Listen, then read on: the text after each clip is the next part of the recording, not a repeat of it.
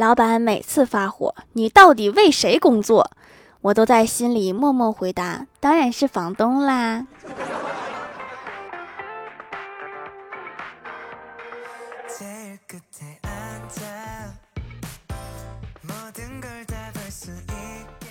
Hello，喜马拉雅的小伙伴们，这里是糗事播报周二特萌版，我是你们萌豆萌豆的小薯条。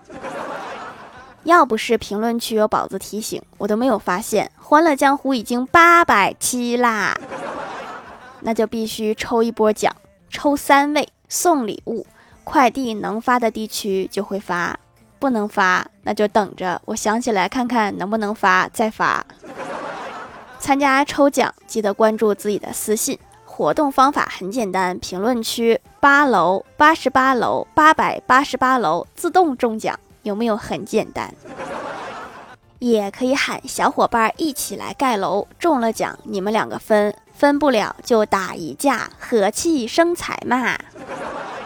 赶紧开始盖楼啦，盖楼啦！上班最难的事儿就是和老板提涨工资。有一次，我和老板说我想涨工资，理由是缺钱。结果没想到老板给我降了工资。他说：“你这么缺钱，肯定不会轻易辞职。”这老板是不是过分精明了？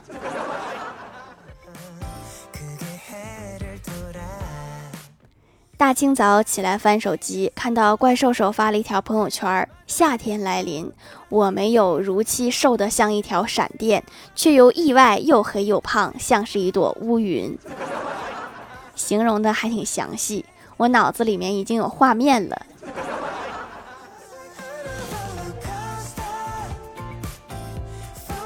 女神的生日快到了，我哥问女神想要什么礼物，女神暗示他说，人家缺一辆跑车，虽然可能有点小贵，但是没有什么礼物比一辆跑车更能让人家开心的啦。我哥兴高采烈地说，这么低的要求，亲爱的你放心吧。于是他按照女神的意思，什么礼物都没送。小时候不好好学语文，真的影响以后处对象啊。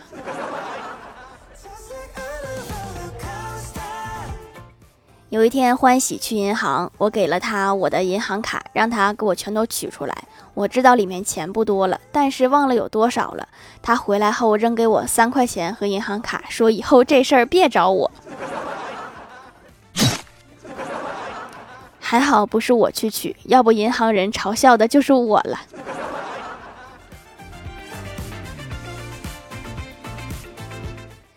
好久不联系的同学突然发消息问我在吗？我没敢回。过了一会儿，他又发我不借钱。我看了一下，还是没有回。然后他又发我也不结婚。我连忙打字问他不好意思，刚才在忙，什么事儿呀？他回复道下周我饭店开业，时间和地点发给你，到时候过来捧场。我还是回复早了。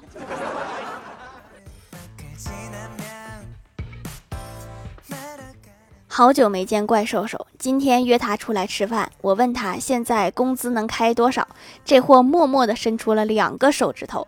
我说两千，他摇头。我说两万，还是摇头。然后我就问他到底是多少，这货不紧不慢地说一千一。两根指头代表一千一，真是我打死我也想不到啊。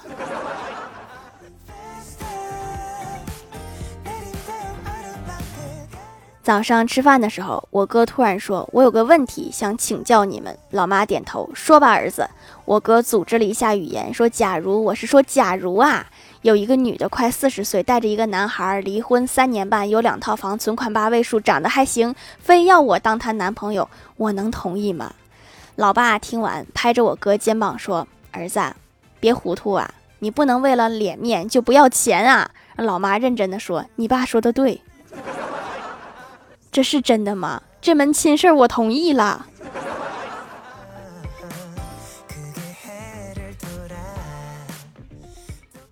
在单位闲聊，小仙儿提议大家一个人说一个小时候干过最羞耻的事情，几个人互相看着都不好意思说。这时候李逍遥说：“我打个样，我小的时候扶过老奶奶闯红灯。”你是真敢呐！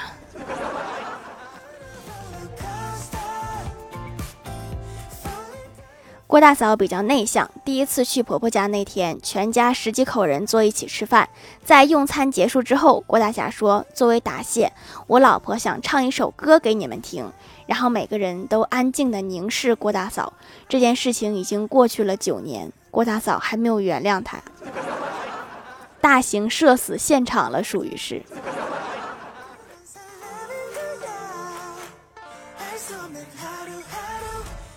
郭晓霞翻看影集，好奇地问郭大嫂：“妈咪，和你站在一起照相的年轻人是谁呀？头发黑黑的，挺结实的。”这个，郭大嫂看了一眼，说：“傻孩子，那是你爸爸。”郭晓霞一愣：“是爸爸？那么现在和我们住在一起的秃头大胖子又是谁呀？” 现在这个大胖子是发福以后的郭大侠。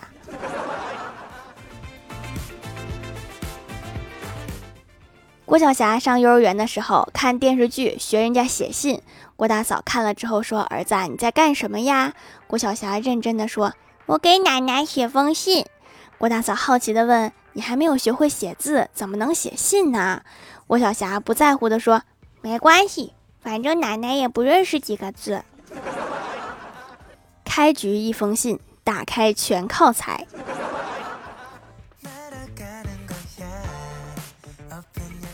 今天师傅来装空调，我一再提醒他小心点儿，安全第一。他说看不出来你年纪不大，还挺谨慎嘛。放心，出了事儿我绝不找你麻烦。说完就从窗台上滑下来，一屁股坐在了我养的五年的仙人球上。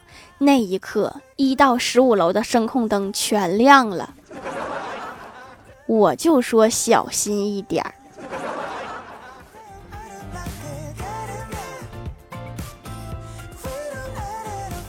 晚上下班正好遇到小学放学，两个小学生走在我前面，其中一个对另一个说：“你喜欢小鲜肉吗？”另一个说：“老女人才喜欢小鲜肉呢，我们这种年纪要喜欢老男人，知道吗？”我喜欢的那个老男人已经十四岁了。回家我就把那些小鲜肉都取关了。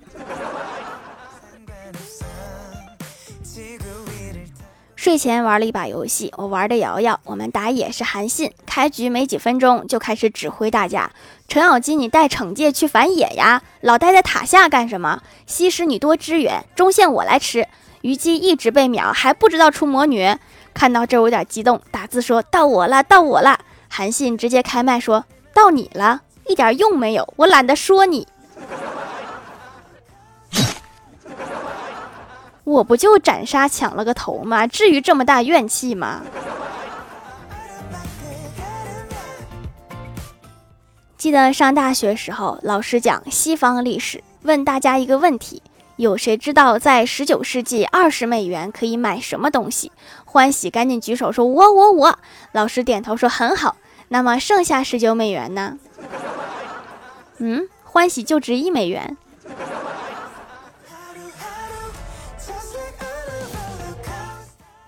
Hello，喜马拉雅的小伙伴们，这里依然是糗事播报周二特蒙版。想听更多好玩段子，请在喜马拉雅搜索订阅专辑《欢乐江湖》，在淘宝搜索“蜀山小卖店”，数是薯条的数，可以支持一下我的小店，还可以在节目下方留言互动，还有机会上节目哦。下面来分享一下听友留言。首先第一位叫做彼岸灯火，他说朋友的儿子刚去美国的时候，因为瘦小。语言不通，经常被同学欺负。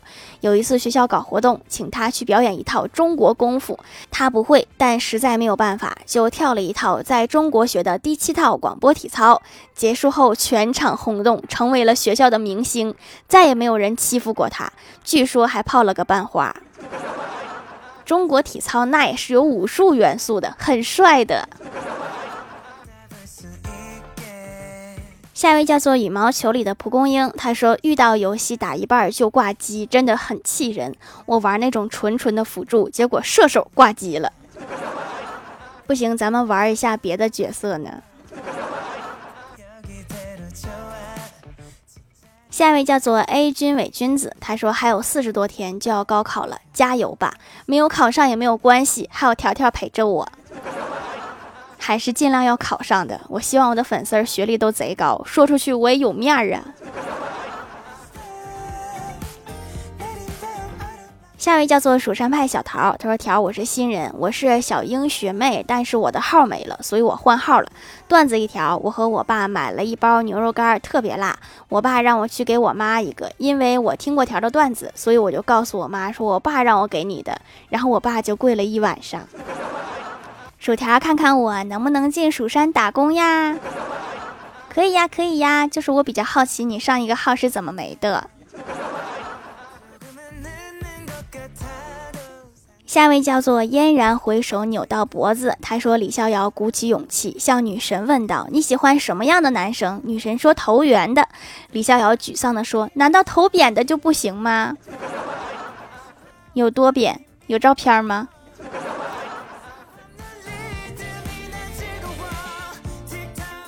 下一位叫做锦衣，他说之前用的水乳烂脸之后什么都不敢用，用蜀山小卖店的手工皂加橄榄油擦脸一段时间，现在好的差不多了。原来不知道手工皂可以养脸，是儿子听节目才知道，吵着让我试试。孩子一片心意，挑的东西还挺对，说以后要当医生，我看行，脸这就给我治好了。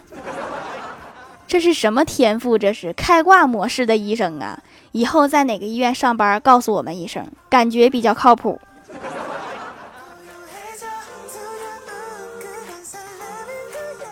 下一位叫做拥有仙气的女孩，她说：“条，我今天好冤啊！今天英语老师叫我们。”刚好绝交的四个女生去帮某班的老师搞大扫除，然后老师叫我和另一个女生叫个男生去帮我们班试卷。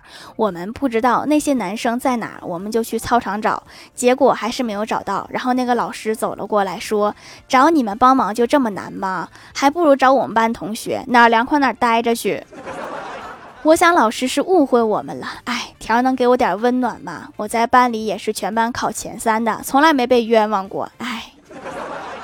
你们是有多少试卷啊？要三个人搬。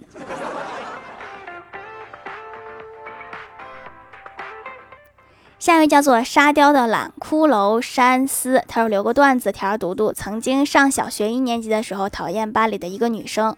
上了二年级后，这个女生正好被老师分配到跟我一桌。这个女生还挺喜欢跟我闹，影响我学习。于是我找到老师，要求给我换一个同桌。